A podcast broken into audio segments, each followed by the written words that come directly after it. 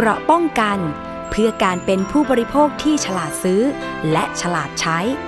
ในรายการ ภูมิคุ้มกัน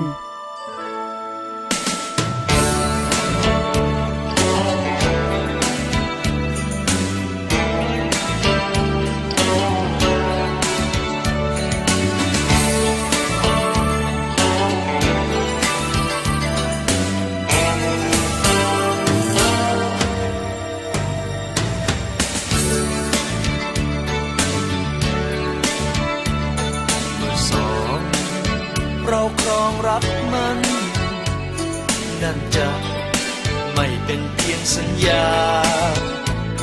วันคืนผ่านไปมีค่ายิ่งกว่าคำสัญญาใดๆ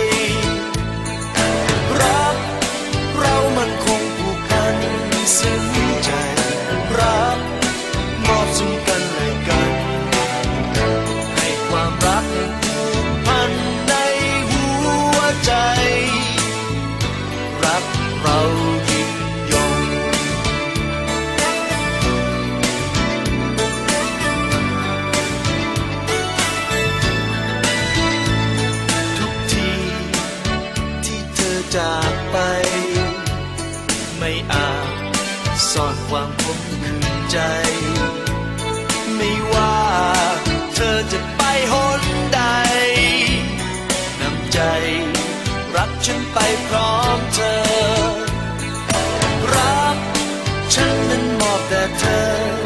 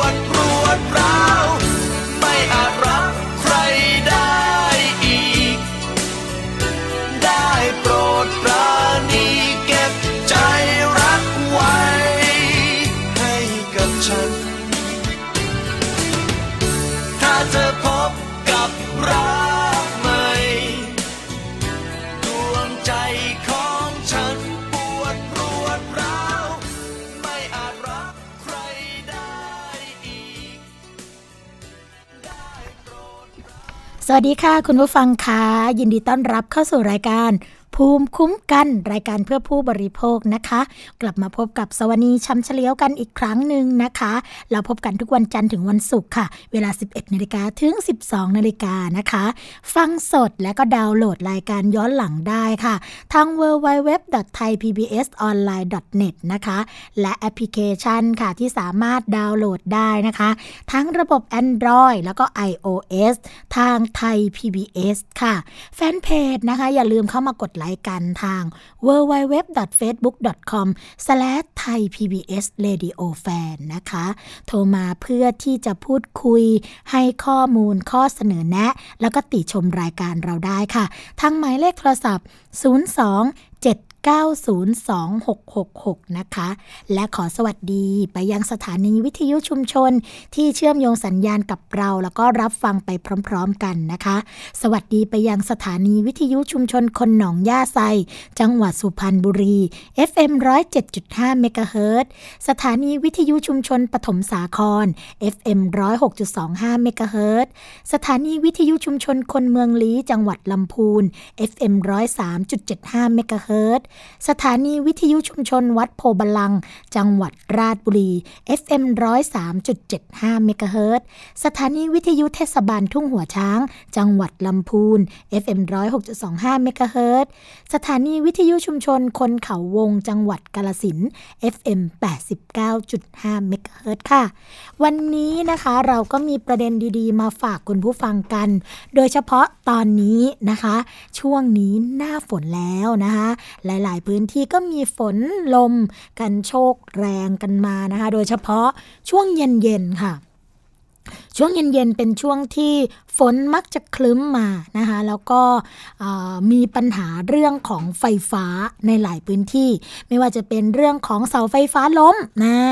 ไฟดับนะคะไม่สามารถที่จะใช้งานได้ตามปกติ ถ้าดับแป๊บเดียวค่ะ ก็ยังดีไปนะแต่บางที่ดับเป็นชั่วโมง 2 ชั่วโมง 3 ชั่วโมง แบบนี้ก็ค่อนข้างที่จะเดือดร้อนนะคะวันนี้ค่ะวันนี้รายการภูมิคุ้มกันนะของไทย PBS ของเรานี่แหละ ได้รับเกียรติจากผู้เชี่ยวชาญค่ะ ที่จะมานะคะพูดคุยกับเราเกี่ยวกับเรื่องของปัญหาไฟฟ้าอ่าโดยเฉพาะในส่วนของภูมิภาคนะคะ หลายพื้นที่เกิดปัญหาค่ะ คุณเดชาฉิมชวีนะคะตำแหน่งค่ะ ผู้ช่วยหัวหน้าแผนกก่อสร้าง การไฟฟ้าส่วนภูมิภาคจังหวัดอ่างทองค่ะ ตอนนี้อยู่ในสายกับเราเรียบร้อยแล้วนะคะ สวัสดีค่ะ สวัสดีครับ คุณสอนเอกครับ ค่ะ สวัสดีค่ะ จากเหตุการณ์ต่างๆ ที่เกิดขึ้นตอนนี้ค่ะ เพราะว่าตอนนี้นะเราก็เป็นเข้าสู่ช่วงฤดูฝนใช่ไหมคะ แล้วก็ครับหลายพื้นที่อะเปิดเจอปัญหาเกี่ยวกับเรื่องของไฟดับอ่า ไฟดับไม่สามารถใช้งานได้ตามปกติ หรือว่าหลากหลายปัญหามากมายเลยค่ะ ที่บางทีเราอาจจะนึกไม่ถึง อยากจะให้คุณเดชาค่ะ ลองเล่าให้คุณผู้ฟังฟังนิดนึงว่า ปัญหาที่ทางการไฟฟ้ามักจะเจอบ่อยๆ ในช่วงนี้มีอะไรกันบ้างคะจริงๆแล้วเราจะต้องมามองอยู่สองอาสองส่วนด้วยกันนะครับค่ะคือส่วนแรกก็คือในส่วนของระบบไฟฟ้าภายนอกอาคารค่ะ นะครับก็คือในส่วนความรับผิดชอบของการไฟฟ้า ไม่ว่าจะเป็นระบบสายส่งค่ะสายแรงสูง สายแรงต่ำอืมนะครับไอ้ตรงนี้เนี่ย ส่วนใหญ่ระบบจำหน่ายของการไฟฟ้าเนี่ย จะพาดไปตามแนวถนนหนทางต่างๆค่ะหรือเข้าตามหมู่บ้านนะครับ ซึ่งอืมก็จะมีปัญหาในเรื่องของไม่ว่าจะเป็นต้นหมากรากไม้ที่อยู่ใกล้แนวสายไฟค่ะนะครับ หรือว่าอยู่ตามแนวถนนต่างๆนะครับสาเหตุการไฟฟ้าดับจริงๆอะมันก็จะมีอยู่หลาย ๆ ส่วนด้วยกันไม่ว่าจะเป็นในเรื่องอุปกรณ์ชำรุดค่ะรถยนต์ชนเสา อันนี้ก็เป็นเรื่องของอุบัติเหตุค่ะซึ่งระบบไฟฟ้าพาดตามแนวถนน ไม่ว่าจะถนนทางหลวงทางหลวงชนบท หรือว่าตามชุมชนชุมชนต่างๆนะคค่ะรับ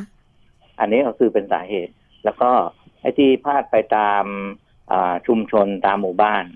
ก็จะมีในเรื่องของต้นหมากรากไม้อืมที่เป็นอุปสรรคที่ทำให้ระบบไฟฟ้าเกิดกระแสไฟฟ้าขัดข้องค่ะนะครับ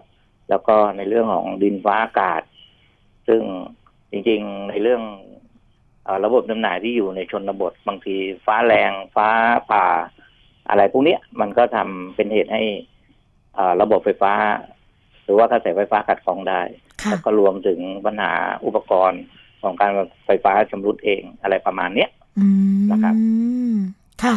แล้วปัญหาหลากหลายแบบนี้นะคะ การไฟฟ้าส่วนภูมิภาคในฐานะที่อยู่ใกล้ชิดกับประชาชนในพื้นที่มาก ๆ เนี่ย เราเตรียมรับมือกับปัญหาเหล่านี้ยังไงบ้างคะก็จริง ๆ แล้วในเรื่องของปัญหาเกี่ยวกับเรื่องนี้เนี่ย ถ้าเป็นในเรื่องของตามเอ่อท้องถนนหรือว่าแนวสายไฟที่เอออยู่ตามแนวถนนเนี่ยบางทีเราก็ไม่สามารถควบคุมได้เท่าไหร่ เพค่ะราะว่าอุบัติเหตุที่อาจจะเกิดขึ้นก็คือพวกอ่าขับขี่รถยนต์โดยความประมาท ชนเสาไฟฟ้าทำให้เกิดอ่าอุปกรณ์ของการไฟฟ้าเสียหายค่ะนะครับทำให้เกิดกระแสไฟฟ้าดับอะไรประมาณนี้ แต่ในส่วนของระบบจำหน่ายในการบำรุงรักษานะครับ ก็ถ้าเป็น ไม่ว่าจะเป็นเรื่องต้นไม้ ใกล้แนวสายไฟการไฟฟ้าก็จะดำเนินการตัดนะครับ อุปกรณ์เราก็จะมีการบำรุงรักษาตามวาระและโอกาสนะครับค่ะที่ป้องกันไม่ให้เกิดกระแสไฟฟ้าขัดข้องประมาณนั้นนะครับค่ะอืมแล้วในก็อีกมีอีกส่วนหนึ่งนะครับค่ะอ่าในส่วนของระบบไฟฟ้าภายในอาคาร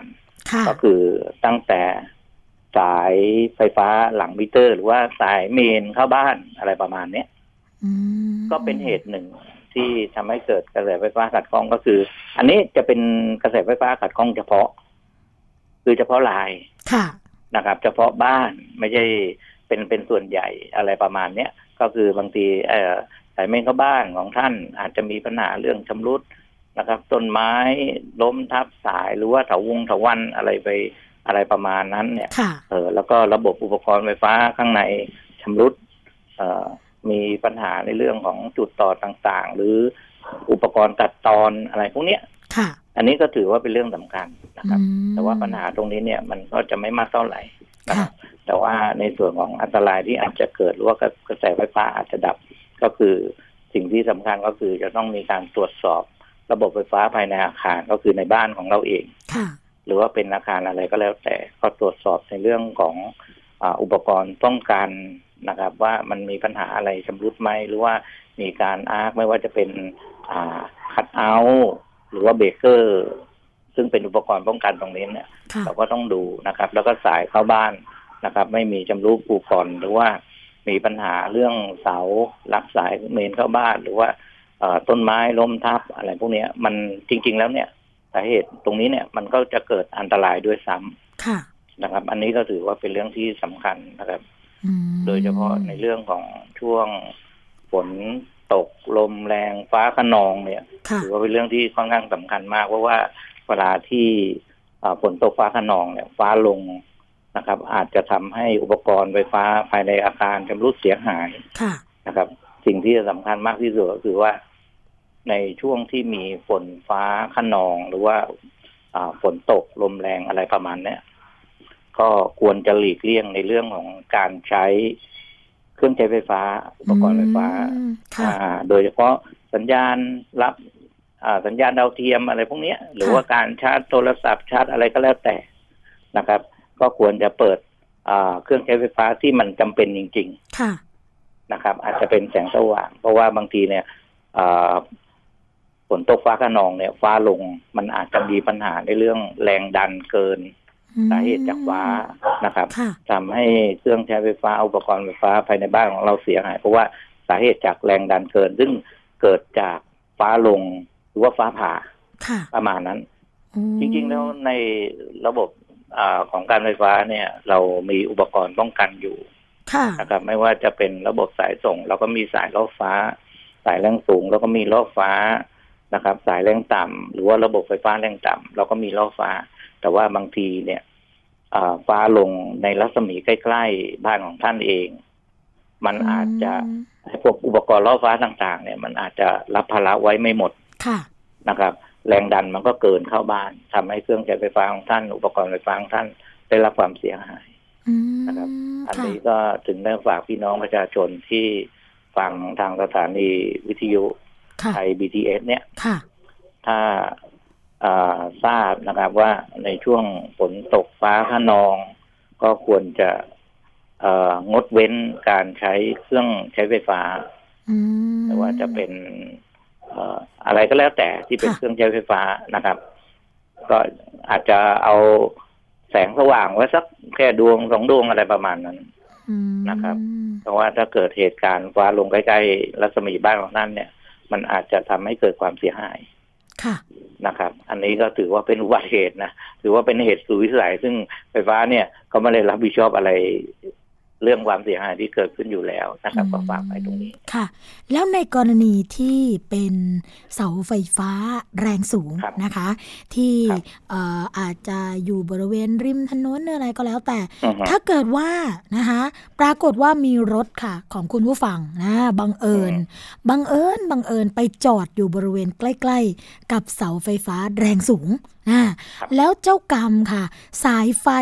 ของไฟฟ้าเนี่ย ดันหลุดหรือขาดใช่ไหมคะอืมพาดผ่านมาที่รถของคุณผู้ฟังปุ๊บ รถเกิดความเสียหายแบบนี้เนี่ยเออเคยมีกรณีแบบนี้มีการดำเนินการแก้ไขอย่างไรกันนะคะ เคยมีฮะเคยมีกรณีนี้นะครับ แต่จริง ๆ แล้วเนี่ย เราไม่อยากให้เหตุการณ์อย่างนี้เกิดค่ะครับเออกรณีที่เกิดฝนฟ้าขนองหรือว่า เกิดพายุลมฝนนะครับค่ะก็ควรจะหลีกเลี่ยงในเรื่องของการจอดรถให้ห่างรัศมีเสาไฟค่ะเพราะว่าอ่าการเหตุเกิดเนี่ย มันอาจจะเกิดเมื่อไหร่ก็ไม่รู้อืมนะครับ แล้วก็ข้อบกพร่องอะไรตรงไหน บางทีเราก็พยายามที่จะป้องกันแล้วนะครับ มันเราก็ไม่ทราบ ก็พยายามหลีกเลี่ยงนะนะครับ ว่าการจอดรถในรัศมีหนึ่งต้องให้พ้นรัศมีพวกระบบอ่า เสาสายของการไฟฟ้า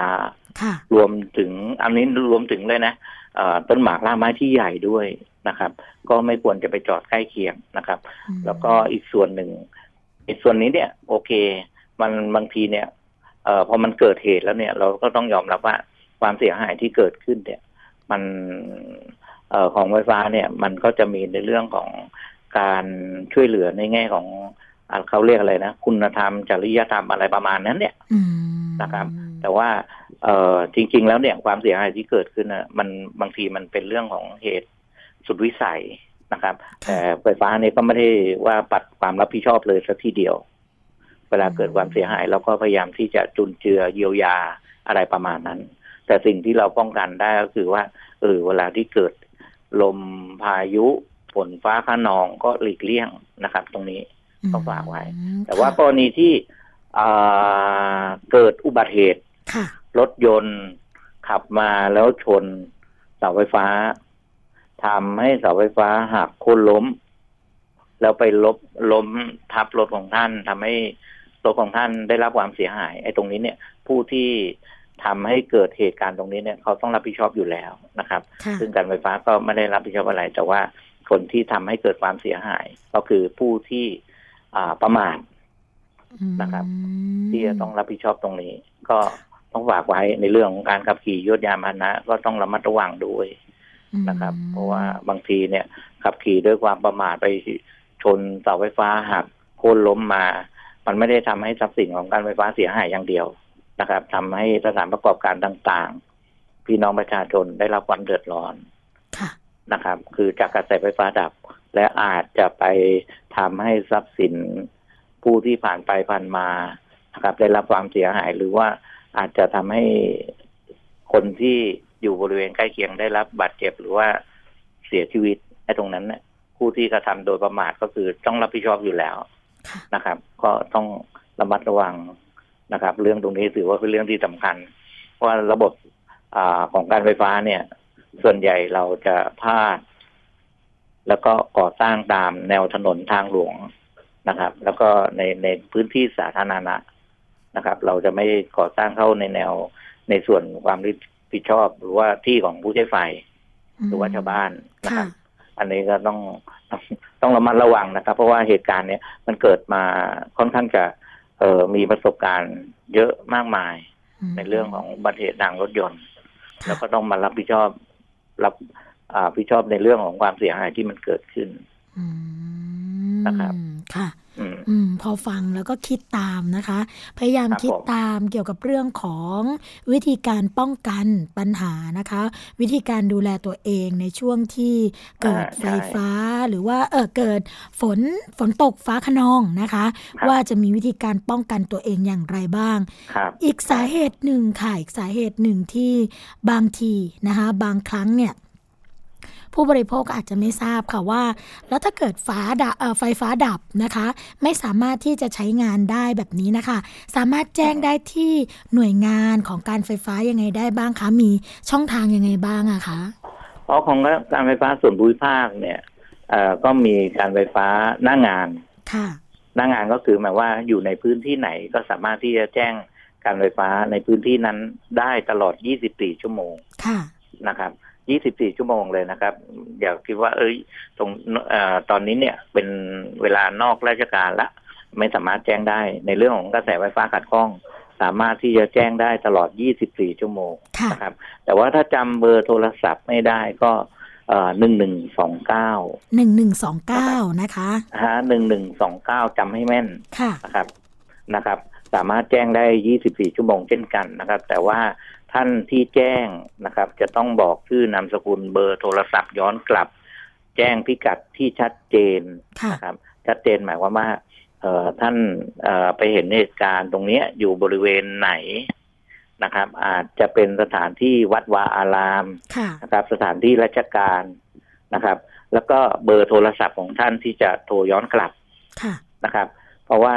เวลาที่เจ้าหน้าที่เข้าไปตรวจสอบแก้ไขเนี่ยบางทีไปแล้วไม่เจอ จะได้โทรศัพท์ย้อนกลับไปถามข้อมูลอ่าเพิ่มเติมจากท่านที่ที่แจ้งเข้ามาได้อีกครั้งหนึ่งนะครับ เพื่อความรวดเร็วนะครับมอันนี้ก็ถือว่าเป็นเรื่องที่ที่ที่สำคัญนะครับ ที่จะช่วยกันดูแลเวลามีเหตุการณ์ต่าง ๆ นะครับ ไม่จำเป็นนะครับที่ว่าจะต้องเป็นบ้านของท่านเอง ท่านอาจจะเดินทางไปแล้วประสบอ่าไปพบอ่าอุบัติเหตุรถยนต์ชนเสาตรงนี้บริเวณนี้นี่นี่นี่ค่ะท่านสามารถแจ้งได้เลยครับ หนึ่งหนึ่งสองเก้าอืมนะครับ แล้วก็บอกบริเวณพิกัดนะครับค่ะว่าอยู่บริเวณนี้เอ่ออยู่บริเวณนี้ อ่าอำเภออะไรจังหวัดอะไร อยู่ใกล้วัดอะไรอะไรประมาณนั้นค่ะเดี๋ยวทางเจ้าหน้าที่โอเปอเรเตอร์เขาก็จะติดต่อย้อนกลับมาทางเจ้าหน้าที่ของอาการไฟฟ้าค่ะ ในพื้นที่นะครับ ค่ะ เบอร์ 1129 ค่ะ เป็นเบอร์ของการไฟฟ้าส่วนภูมิภาค ก็คือใช่ครับหมายถึงว่าอยู่จังหวัดไหนก็สามารถที่จะติดกับจังหวัดนั้นเลยใช่ไหมคะอ๋อไม่ใช่ฮะมันจะอ่าเข้าไปอยู่ในศูนย์อ่า PA call center อ๋อหนึ่งหนึ่งสองเก้านะคค่ะรับ PA call center นะครับ ทาง PA call center เนี่ยก็จะแจ้งต่ออืมนะครับค่ะมาประมาณนั้นน่ะค่ะ แต่ว่าเราจะต้องต้องต้องแจ้งพิกัดที่มันชัดเจนนิดนึงค่ะ ได้นะครับค่ะ เพราะว่าบางทีนะเจ้าหน้าที่อ่า call center เนี่ย เขาไม่รู้พื้นที่นะครับอืไม่ไม่รู้พื้นที่ของของของของอ่าที่เราแจ้งไป เขาอาจจะไม่รู้นะครับ ฉะนั้นเนี่ยในเรื่องของแจ้งเบอร์โทรศัพท์ย้อนกลับเนี่ย ถือว่าเป็นเรื่องที่สำคัญค่ะ อืมได้เลยค่ะอืมก็แต่ก็ค่ะถ้าเป็นในส่วนของการไฟฟ้านครหลวงนะครับค่ะ ก็หนึ่งหนึ่งสามศูนย์หนึ่งหนึ่งสามศูนย์นะคะ นี่เป็นอ่าฮะการไฟฟ้านครหลวงนะคะ ใช่ ถูกต้องไฟค่ะฟ้านครหลวงอ๋อไฟฟ้าภูมิภาคก็หนึ่งหนึ่งสองเก้าไฟฟ้านครหลวงก็หนึ่งหนึ่งสามศูนย์จำไม่ยากนะคะจำไม่ไม่ยากยากครับาก็ต่อกันไปเลยแต่ค่ะอย่าสับสนว่าคิดว่าหนึ่งหนึ่งสามศูนย์เป็นไฟฟ้านครหลวงค่ะนะครับค่ะ ก็ก็พยายามจำให้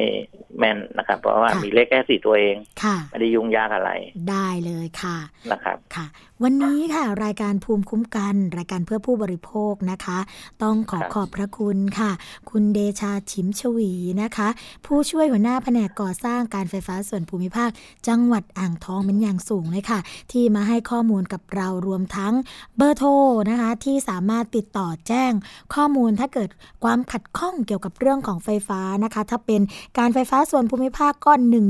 1129 ถ้าเป็นนครหลวงก็ 1130 นะคะ วันนี้ครับผมรายการต้องขอขอบพระคุณมาก ๆ เลยค่ะ ค่ะครับผมสวัสยินดีดีครับค่ะ สวัสดีค่ะ สวัสดีครับค่ะก็ช่วงแรกของรายการนะคะ เราคงจะพูดคุยกันอ่าเท่านี้ก่อนนะ เพราะว่ามองเวลาไปเนี่ยโอ้โห วันเวลาผ่านไปรวดเร็วจริง ๆ ค่ะ เดี๋ยวเราพักกันสักครู่นะคะ แล้วเดี๋ยวมาพูดคุยกันในช่วงที่ 2 ของรายการเกี่ยวกับประเด็นต่างๆ ที่น่าสนใจเหมือนเดิมพักกันสักครู่ค่ะ เกราะป้องกัน เพื่อการเป็นผู้บริโภคที่ฉลาดซื้อ และฉลาดใช้ ในรายการ ภูมิคุ้มกัน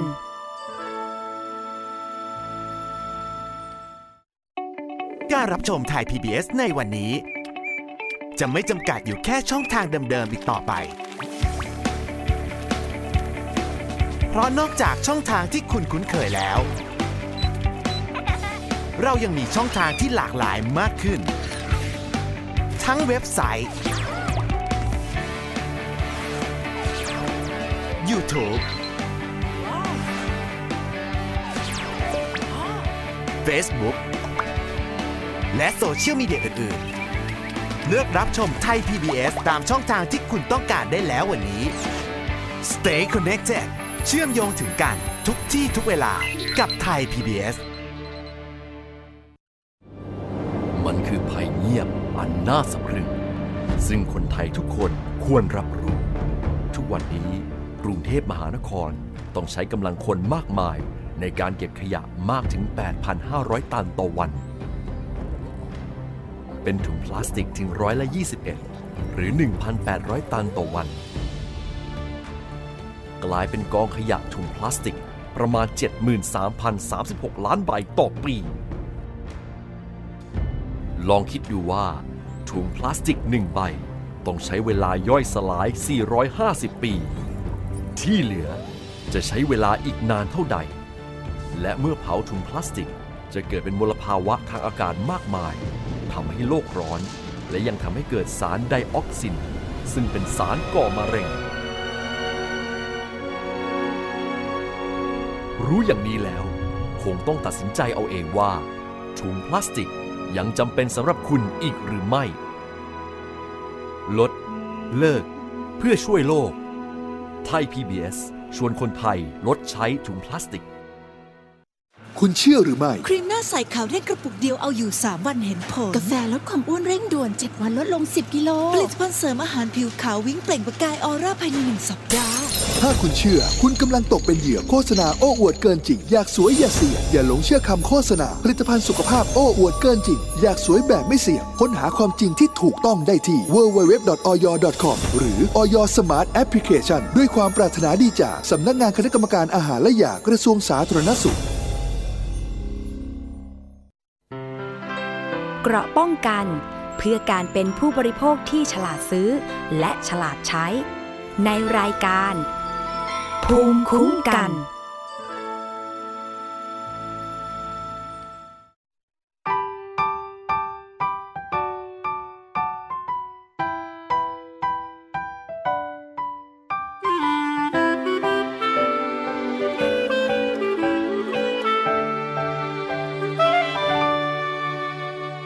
ดาวนับล้านที่ลอยอยู่บนท้องฟ้า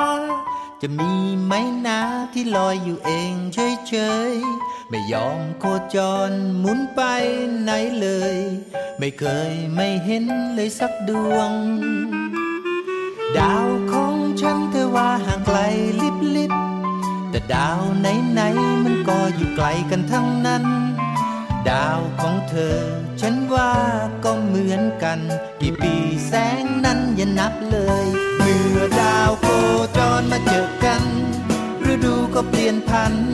การหมุนก็พันแปร เมื่อเธอกับฉันมาเจอกัน ชีวิตก็เปลี่ยนพัน เปลี่ยนไปจากเดิม เปลี่ยนจังหวะหมุนของหัวใจให้ใกล้กัน เกิดอาการเธอมุนรอบฉัน ฉันมุน อบตัวเอง เธอดึงดูดฉัน ฉันดึงดูดเธอ และสองดาวยังเปล่งแสงอันงดงามให้แก่กัน ดาวนับแสนที่มีวงแหวนนับร้อย ทั้งดาวเคราะห์น้อยดาวฤกลอยคว้างคว้างดาวทุกดวงนั้นย่อมจะแตกต่าง มีเส้นทางหมุนของตัวเองเมื่อดา อนมาเจอกันฤดูก็เปลี่ยนพัน การหมุนก็พันแปร เมื่อเธอกับฉันมาเจอกัน ชีวิตก็เปลี่ยนพัน เปลี่ยนไปจากเดิมเปลี่ยนจังหวะหมุนของหัวใจ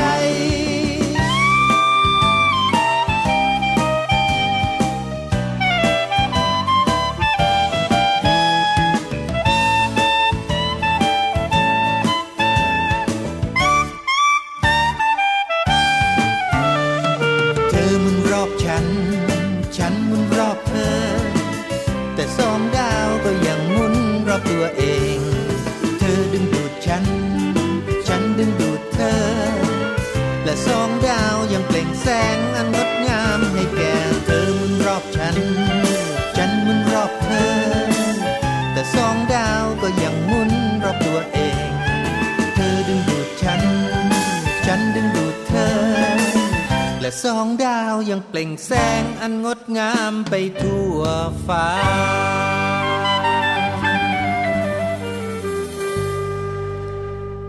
กลับมาพบกับช่วงที่ 2 ของรายการภูมิคุ้มกัน รายการเพื่อผู้บริโภคนะคะ ประชาสัมพันธ์กันอีกครั้งหนึ่งค่ะสำหรับสถานีวิทยุนะคะ ที่ต้องการจะเชื่อมโยงสัญญาณกับรายการภูมิคุ้มกัน รายการเพื่อผู้บริโภครวมทั้งรายการอื่น ๆ ของทางสถานีไทย PBS นะคะ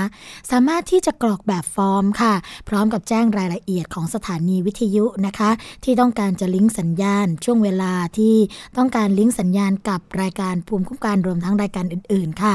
ส่งมานะคะที่ฝ่ายผลิตรายการค่ะ อาจจะส่งมาทางหน้าาเพจของทางวิทยุออนไลน์นะคะ หรือว่าจะเป็นหน้าเว็บไซต์ก็ได้ค่ะ ทาง www.thaipbsonline.net นะคะ ก็สามารถที่จะส่งรายละเอียดกันมาแล้วเราเนี่ย ก็จะจัดเป็น หนังสือค่ะ นิตยสารฉลาดซื้อสื่อเพื่อผู้บริโภคของทางมูลนิธิเพื่อผู้บริโภคให้ฟรีนะคะ เดือนละหนึ่งเล่มค่ะ โดยที่ไม่เสียค่าใช้จ่ายในการจัดส่งค่ะ หนังสือนิตยสารฉลาดซื้อนะคะ เป็นหนังสือที่จะเกี่ยวข้องกับข้อมูลที่เป็นประโยชน์นะในการที่ผู้บริโภคเนี่ยสามารถนำไปใช้ในชีวิตประจำวันได้ค่ะ ไม่ว่าจะเป็นเรื่องของผลการทดสอบนะคะ การเปรียบเทียบ นะเรื่องของหลากหลายข้อมูลที่เป็นประโยชน์นะคะรับรองว่าหลังจากที่ได้รับหนังสือนิตยสารฉลาดซื้อไปแล้วเนี่ยก็สามารถที่จะนำไปใช้งานได้จริงอย่างแน่นอนค่ะ ช่วงที่ 2 ของรายการภูมิคุ้มกันนะคะ ก็มีประเด็นดีๆ มาฝากคุณผู้ฟังกัน โดยเฉพาะในเรื่องของกรณีที่มิ t ซูบิชิค่ะ มีการจ่ายค่าชดเชยนะกรณีที่หลอกลวง เรื่องของการประหยัดน้ำมันค่ะ มิ t ซูบิชิมอเตอร์นะคะมีการประกาศจ่ายเงินให้กับชาวญี่ปุ่น ที่เป็นเจ้าของรถยนต์ของบริษัทนะคะรายละหน่วยสิบร้อยพันหมื่นแสน โอ้โห หนึ่งแสนเยนค่ะ เพื่อเป็นค่าชดเชย กรณีที่บริษัทเนี่ยหลอกลวงข้อมูลการประหยัดน้ำมัน ในรถที่ผลิตของบริษัทค่ะสำนักข่าว AP นะคะมีการรายงานจากกรุงโตเกียวประเทศญี่ปุ่น เมื่อวันที่ 18 มิถุนายนว่า บริษัทมิตซูบิชิมอเตอร์ ผู้ผลิตยานยนต์ยักษ์ใหญ่แห่งญี่ปุ่นนะคะ มีการประกาศจ่ายเงินจำนวน1แสนเยนนะคะ หรือราวๆ33,756 บาท อืม นับไม่ผิดนะคะ หน่วยสิบร้อยพันหมื่นแสนแสนเยน 33,756 บาทค่ะ แก่ชาวญี่ปุ่นแต่ละคนที่เป็นเจ้าของรถยนต์ของบริษัทนะคะเพื่อเป็นการชดเชย ที่บริษัทช่อโกงข้อมูลเรื่องของผลการทดสอบการประหยัดน้ำมัน ในรถยนต์ที่ผลิตโดยบริษัทค่ะ แถลงการของ Mitsubishi Motor Corp นะคะเมื่อวันศุกร์ก็ระบุว่า บริษัทเนี่ยมีการตั้งงบประมาณไว้เพื่อจ่ายค่าชดเชยในกรณีนี้เนี่ยจำนวน 50,000 ล้านเยนค่ะหรือประมาณ 16,878 ล้านบาท ซึ่งจะรวมถึงผู้ที่เคยครอบครองรถยนต์มินิคาร์นะคะ ที่ขายในญี่ปุ่นตั้งแต่ปี 2556 และรถยนต์ที่ขายภายใต้บริษัทของนิสันนะคะนอกจากนั้นค่ะยังจ่ายค่าชดเชยจำนวน 30,000 เยน หรือว่า 1126 บาท แก่ชาวญี่ปุ่นที่เป็นเจ้าของรถยนต์มิซูบิชิอีกหลายรุ่นด้วยกันนะคะมินิคาร์เนี่ยเป็นรถยนต์ที่ได้รับความนิยมสูงสุดในประเทศญี่ปุ่นค่ะ และโดยทั่วไปนะคะ ทางบริษัทผู้ผลิตเนี่ยก็มักจะให้คำมั่นสัญญาค่ะว่า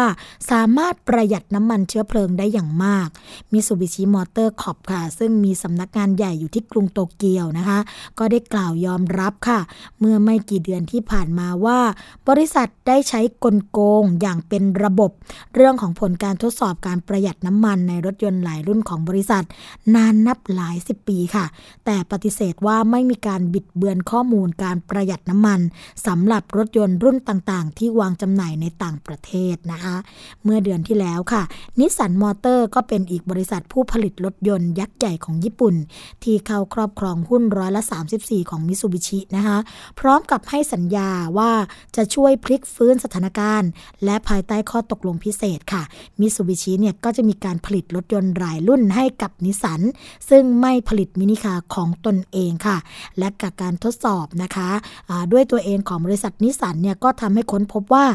การโกงผลการทดสอบประหยัดน้ำมันของมิซูบิชิเนี่ยเป็นอย่างไรนะคะอันนี้ก็เป็นข้อมูลของต่างประเทศ แต่ว่าก็สามารถเทียบเคียงได้กับเมืองไทยนะคะ เพราะว่า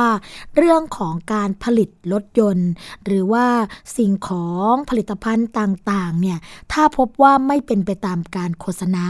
หรือว่ามีการหลอกลวงช่อโกงผู้บริโภคในเรื่องของข้อมูล ผู้บริโภคสามารถร้องเรียนได้นะคะ ไม่ใช่ว่าปล่อยปละละเลยกันไป ถือว่าฝาดเคราะกันไป หรือว่าบางคนรับรู้ข้อมูลแต่ถือว่าทุระไม่ใช่นะคะแต่จริง ๆ แล้วเนี่ยไม่ได้เป็นอย่างนั้น เพราะว่าถ้าเกิดมีการร้องเรียน มีการแจ้งข้อมูล ไปยังหน่วยงานต่างๆ ที่เกี่ยวข้อง ปัญหาเหล่านั้นค่ะก็จะได้รับการแก้ไข การแก้ไขเนี่ยไม่เฉพาะแค่ที่จะเกิดขึ้นกับตัวคนแจ้งเท่านั้น แต่การแก้ไขปัญหาเนี่ยนะคะสามารถที่จะขยาย หรือว่ากลายเป็นกรณีตัวอย่าง เพื่อที่จะแก้ไขปัญหาให้กับผู้บริโภคท่านอื่นได้ด้วย เพราะฉะนั้นค่ะ ร้องทุกหนึ่งครั้งดีกว่าบ่นพันครั้ง ก็ยังคงใช้ได้อย่างอยู่เสมอนะคะ อันนี้ก็เป็นสิ่งที่รายการภูมิคุ้มกัน ก็อยากจะแจ้งให้กับคุณผู้ฟังทราบกันค่ะอีกประเด็นหนึ่งนะคะเป็นเรื่องที่กฎหมายเรื่องของการคุ้มครองผู้บริโภคนะคะ ตอนนี้ค่ะได้รับการขานรับแล้วค่ะ เรื่องนี้ได้รับการเปิดเผยจากคุณสุทธิพงษ์จุนเจริญนะคะรองปลัดกระทรวงมหาดไทยค่ะ ซึ่งเป็นประธานประชุมร่วมกับคณะกรรมาการนะคะวิสามันศึกษาและเสนอแนะแนวทางการแก้ไขกฎหมายว่าด้วยเรื่องของการคุ้มครองผู้บริโภค สภานิติบัญญัติแห่งชาติหรือว่าสนช ก็นำโดยนะคะ พันตำรวจโทพงชัยวราชิตค่ะ ประธานคณะกรรมาการวิสามันนะคะ พร้อมกับคณะก็มีการเข้าหารือนะคะ แล้วก็เดินทางไปศึกษาดูงานและสัมมนาของคณะกรรมาการวิสามันในพื้นที่ต่างๆ ของประเทศค่ะ เพื่อรับฟังปัญหาจากผู้บริโภคและผู้ประกอบการ เพื่อนำข้อมูลเนี่ยมาประมวลปัญหาอุปสรรค แล้วก็นำไปแก้ไขกฎหมายนะคะ ว่าด้วยการคุ้มครองผู้บริโภค ให้ประชาชนได้รับความเป็นธรรมค่ะนายสุทธิพงศ์นะคะก็ยังบอกว่าพลเอกอนุพงศ์เผ่าจินดา รัฐมนตรีว่าการกระทรวงมหาดไทยนะคะ แล้วก็นายกฤษดาบุญราชค่ะ ปลัดกระทรวงมหาดไทยนะตอนนี้มีนโยบายค่ะที่ชัดเจนอยู่แล้ว ที่ให้ความสำคัญกับการบำบัดทุกบำรุงสุขกับประชาชนทุกคน ซึ่งการดูแลให้ผู้บริโภคและผู้ประกอบการนะคะในทุกพื้นที่ที่อยู่ร่วมกันอย่างเป็นสุขเนี่ยแล้วก็มีความเป็นธรรมทุกฝ่าย ก็จะช่วยทำให้ประเทศชาติมีความมั่นคง ดังนั้นค่ะ การที่คณะกรรมาการวิสามันจะเดินทางลงไปพื้นที่จังหวัดต่างๆ เช่น จังหวัดอุดรธานี เชียงใหม่แล้วก็สงขลานะคะ ทางกระทรวงมหาดไทย โดยกรมพัฒนาชุมชน และกรมส่งเสริมการปกครองท้องถิ่นค่ะ พร้อมอำนวยความสะดวกนะคะแล้วก็กระทรวงมหาดไทยเองเนี่ยก็จะส่งเจ้าหน้าที่จากส่วนกลาง ร่วมลงพื้นที่ด้วยค่ะ อย่างไรก็ตามนะคะ คุณผู้ฟังการเดินทางไปศึกษาดูงานของคณะกรรมาการวิสามันในพื้นที่ต่างๆ ครั้งนี้เนี่ยกระทรวงมหาดไทยก็จะดำเนินการพัฒนาศูนย์ดำรงธรรม ให้มีศักยภาพเพิ่มเติมขึ้นไปด้วย เพื่อให้การแก้ไขปัญหาให้กับประชาชนในพื้นที่ต่างๆเนี่ยมีประสิทธิภาพและก็ประสิทธิผลมากขึ้น ซึ่งเป็นเป้าหมายเดียวนะคะ ที่คณะกรรมาการวิสามันเนี่ยต้องการให้ผู้บริโภค และผู้ประกอบการอยู่ร่วมกันอย่างมีความสุขทุกฝ่ายค่ะ อันนี้ก็เป็นความคืบหน้านะคะ เกี่ยวกับเรื่องของการพัฒนากฎหมายที่เกี่ยวข้องกับการคุ้มครองผู้บริโภค จริงๆแล้วกฎหมายคุ้มครองผู้บริโภคนะคะ มีหลายฉบับด้วยกัน แต่ว่าที่สำคัญที่สุดแล้วก็ในส่วนของภาคประชาชนเอง รวมทั้งหน่วยงานรัฐก็พยายามผลักดันกันอย่างต่อเนื่องเสมอมานั่นก็คือ องค์การอิสระเพื่อการคุ้มครองผู้บริโภคค่ะคุณผู้ฟัง กฎหมายองค์การอิสระเพื่อการคุ้มครองผู้บริโภคเนี่ยเป็นกฎหมายที่ถูกระบุเอาไว้ในรัฐธรรมนูญนะตั้งแต่ปี 2540 จนถึงปี 2550นะฮะก็มีตั้งแต่มาตรา 57นะสมัยปี 40 จนถึงมาตรา 61 ค่ะ แล้วก็กฎหมายในปัจจุบันนะคะที่เป็นตัวร่างรัฐธรรมนูญที่กำลังจะเกิดขึ้นเนี่ย มาตรา 61 ที่เป็นของรัฐธรรมนูญฉบับที่แล้ว ก็ถูกบรรจุเข้ามาด้วยนะคะ ก็เป็นองค์การอิสระเพื่อการคุ้มครองผู้บริโภคเหมือนกัน เพราะฉะนั้นเรานะคะในฐานะผู้บริโภคค่ะคุณผู้ฟัง ก็จำเป็นอย่างยิ่งเลยที่เราจะต้องเข้ามานะคะดูแลตัวเองเกี่ยวกับเรื่องของอการคุ้มครองตัวเองแบบที่เขาเรียกว่า ประชาชนต้องพึ่งตัวเองนะคะอันนี้เป็นสิ่งสำคัญมากค่ะ เพราะว่าถ้าเกิดเราเนี่ยเราจะมัวพึ่งหน่วยงานต่างๆ เสมอไปก็คงจะลำบาก เนื่องจากว่าตอนนี้นะคะ แต่ละหน่วยงานเองเนี่ยก็มีเขาเรียกว่าภารกิจงานค่อนข้างมาก อาจจะทำให้เกิดความล่าช้านะคะไม่ทันใจเราและที่สำคัญคือปัญหาบางปัญหาเนี่ยเราต้องวิ่งไปหลายหน่วยงานมาก นะเพราะว่าถ้าเกิดว่าไม่สามารถที่จะแก้ไขปัญหาโดยใช้กฎหมายที่หน่วยงานของตัวเองดูแลได้เนี่ยก็ต้องแนะนำนะคะให้ประชาชนไปที่หน่วยงานอื่น เช่น ถ้าเกิดเป็นเรื่องด้าน โทรคมนาคมนะโทรคมนาคมนี่ต้องไปหน่วยงานไหน ต้องไปกสทช แต่ถ้าเกิดเราไปที่หน่วยงานประกันภัยอ่าก็ไม่สามารถที่จะแก้ไขปัญหาทางด้าน โทรศัพท์ อินเทอร์เน็ตได้นะคะ หรือว่าบางคนค่ะมีปัญหาเรื่องของการทำประกันภัย ประกันอุบัติเหตุมาแล้วพอเจ็บเนี่ยบริษัทประกันไม่จ่าย จะไปแจ้งที่คอปพอนะคะแต่ต้องไปแจ้งที่คอปพหรือว่าคณะกรรมการส่งเสริมประกันภัยนะคะหรือว่ากรมการประกันภัยเก่านั่นเอง แต่ถ้าเกิดจะไปแจ้งที่หน่วยงานอื่น หน่วยงานอื่นก็ไม่สามารถที่จะแก้ไขปัญหาให้ได้ เพราะว่ากฎหมายตัวนี้เนี่ยไม่ได้อยู่ภายใต้หน่วยงานของตัวเองนั่นเองนะคะ เพราะงั้นเนี่ยถ้ามีองค์การอิสระเพื่อการคุ้มครองผู้บริโภคปัญหาต่างๆ ก็อาจจะถูกแก้ไขแบบ one stop service ได้ หรือว่าจุดเดียวแก้ไขได้ทุกเรื่องนะคะนี่ก็ฝากกันไว้ค่ะคุณฟังเป็นเรื่องสำคัญมากที่อยากจะบอกต่อนะคะ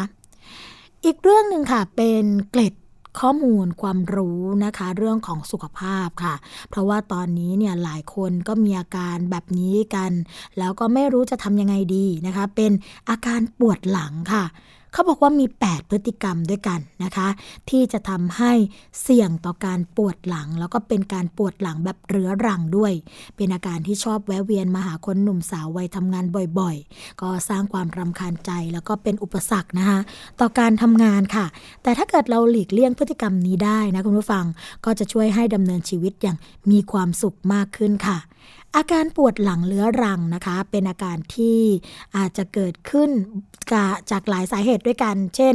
โรคหมอนรองกระดูกทับเส้นประสาทค่ะ ที่อาจจะรุนแรงกว่าที่จะแก้ไขได้ทันนะคะ ก็นาน ถ้าเกิดแก้ไขได้เนี่ยก็ไม่ต้องทนทุกข์กับการทรมานจากการปวดหลังเลื้อรังนั่นเอง ก็จะช่วยทำให้ชีวิตดำเนินการได้สุขสบายมากขึ้นค่ะ เขาบอกว่ากระดูกสันหลังนะคะ จะเสื่อมแล้วก็มีรอยร้าว แล้วก็แตกค่ะ จะทำให้หมอนรองกระดูกที่มีลักษณะเป็นเจลลี่นะคะปลิ้นออกมาข้างนอกค่ะ ถ้ามันไหลไปในทิศทางอื่นก็ไม่มีปัญหา แต่ถ้าไหลไปด้านหลังเนี่ยก็จะไปกดทับเส้นประสาท ทำให้อักเสบแล้วก็มีอาการปวดร้าวลงขานะคะ เพราะว่าเส้นประสาทแต่ละเส้นเนี่ยจะไปเลี้ยงขาทั้งสองข้างของเราค่ะทำให้มีอาการปวดร้าวลงขาได้ ทั้งๆทที่ตำแหน่งอักเสบอยู่ที่หลังก็ตามนะคะ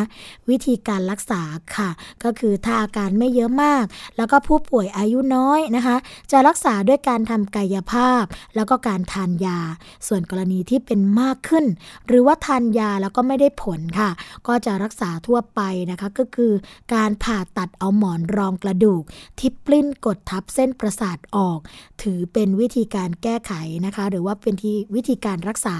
ที่ใช้เทคโนโลยีเข้ามาช่วย เพราะสมัยก่อนเวลาจะผ่าตัดเนี่ยก็ต้องเปิดแผลขนาดใหญ่เพื่อที่จะไปเอาหมอนรองกระดูกออกนะคะ แต่ปัจจุบันค่ะคุณผู้ฟังเขาบอกว่า มีนวัตกรรมเรื่องของการส่องกล้องเข้าไปช่วยทำให้ไม่ต้องใช้วิธีเปิดแผลที่ใหญ่แล้ว แค่เจาะแผลเล็กๆ ที่ด้านหลังนะคะ แล้วก็ใช้กล้องส่องเข้าไปเพื่อคีบเอาตัวหมอนรองกระดูก ที่ปลิ้นมาทับเส้นประสาทออกนะคะ ข้อดีก็คือว่าแผลเล็กเนี่ยไม่ถึง1เซนติเมตรค่ะ ฟื้นตัวเร็ว ซึ่งการรักษาวิธีนี้ช่วงหลังๆ ก็จะรีบทำก่อนที่อาการปวดจะเยอะขึ้น เพราะว่าถ้าปล่อยทิ้งไว้นานนะคะ ก็จะเรื้อรังมากขึ้นค่ะ สิ่งที่ตามมานะคะก็คือ เส้นประสาทที่ถูกกดทับนานๆ เลือดก็จะไม่สามารถไปเลี้ยงเส้นประสาทได้ค่ะทำให้ไม่มีสารอาหารนะคะ ส่งไปถึงประสาท แล้วเส้นประสาทก็จะเสื่อมสภาพลง แม้ว่าสามารถผ่าตัดเอาหมอนรองกระดูกนะที่กดทับอยู่ออกได้ แต่ผลการรักษาก็อาจจะไม่ดีเท่ากับการที่มารักษาตั้งแต่ระยะแรก ๆ เพราะจะทำให้เส้นประสาทเนี่ยฟื้นฟูได้ยากขึ้นนะคะ ก็มี 8 พฤติกรรมด้วยกัน อันที่ 1 คือ ไอแล้วก็จามแรงค่ะ เพราะว่าจะทำให้ความดันในช่องปอดแล้วก็ช่องท้องสูงขึ้น ส่งผลให้กระดูกสันหลังทำงานหนักขึ้น โดยเฉพาะคนที่กล้ามเนื้อแกนกลางไม่แข็งแรงนะคะ ก็จะทำให้กล้ามเนื้อเสพเกิดอาการปวดหลังได้ค่ะ 2. ทำพฤติกรรมซ้ำๆก็จะทำให้กล้ามเนื้อทำงานเพียงแค่กลุ่มเดียว เกิดอาการเมื่อยล้าอักเสบนะคะ โดยเฉพาะคนที่ต้องแบกของหนักๆทุกวันค่ะ 3. นะคะ นั่งนิ่งๆ ท่าเดิมๆ นานๆ จากงานวิจัยก็พบว่าการ การที่เรานั่งนิ่งๆ หรือว่าท่านั่งเป็นท่าที่ใช้กล้ามเนื้อ แล้วก็มีแรงไปกดกระดูกสันหลังสูงกว่าท่ายืนค่ะ ดังนั้นใครที่ต้องนั่งอยู่หน้าจอคอมพิวเตอร์นานๆ ก็ควรที่จะปรับเปลี่ยนท่าทางในการนั่งให้ถูกต้องนะคะ 4. การนอนค่ะ ปกตินะคะ เวลาเรานอนเนี่ยก็จะมีการพลิกตัวเองโดยธรรมชาติอยู่แล้ว แต่กรณีที่นี่ไม่มีการพลิกตัว ฟังก์ชันนี้ไม่ทำงานเนื่องจากว่าเมาส์หนักนะคะหลับลึก เวลาตื่นขึ้นมาก็จะปวดหลังมาก เพราะว่ากล้ามเนื้อเนี่ยอยู่ท่าเดิมนานๆค่ะ 5. นะคะ แฟชั่นของคุณสาวๆ ค่ะ ก็คือการสะพายกระเป๋าที่ใหญ่แล้วก็หนักค่ะ กล้ามเนื้อก็จะถูกใช้งานที่ทำงานหนักเกินไป ก็จะทำให้ปวดหลังได้นะคะ 6. สูบบุหรี่ นอกจากปอดพังแล้วค่ะ ยังทำให้ปวดหลังด้วย เพราะว่าสารนิโคตินในบุหรี่ก็จะทำให้หลอดเลือดที่ไปเลี้ยง กล้ามเนื้อกระดูกสันหลังนะคะ แล้วก็หมอนรองกระดูกมีปัญหาทำให้เกิดความเสื่อมก่อนวัยส่งผลให้ปวดหลังเรื้อหลังได้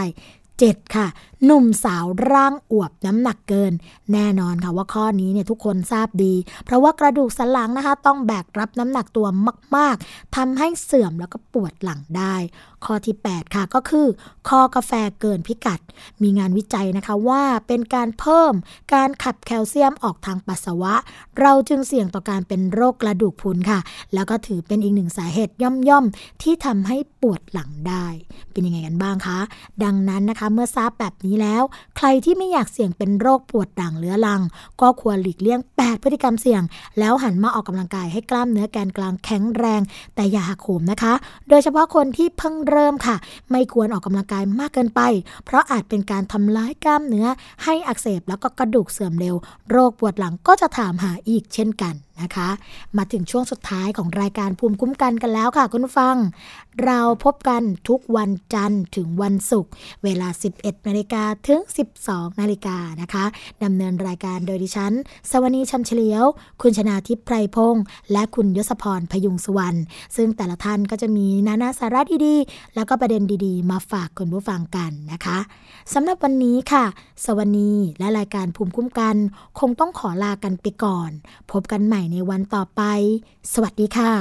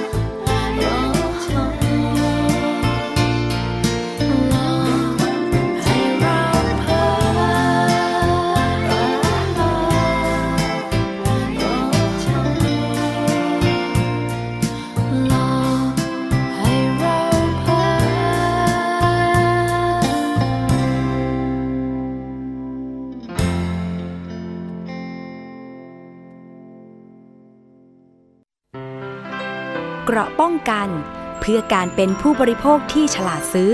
และฉลาดใช้ ในรายการ ภูมิคุ้มกัน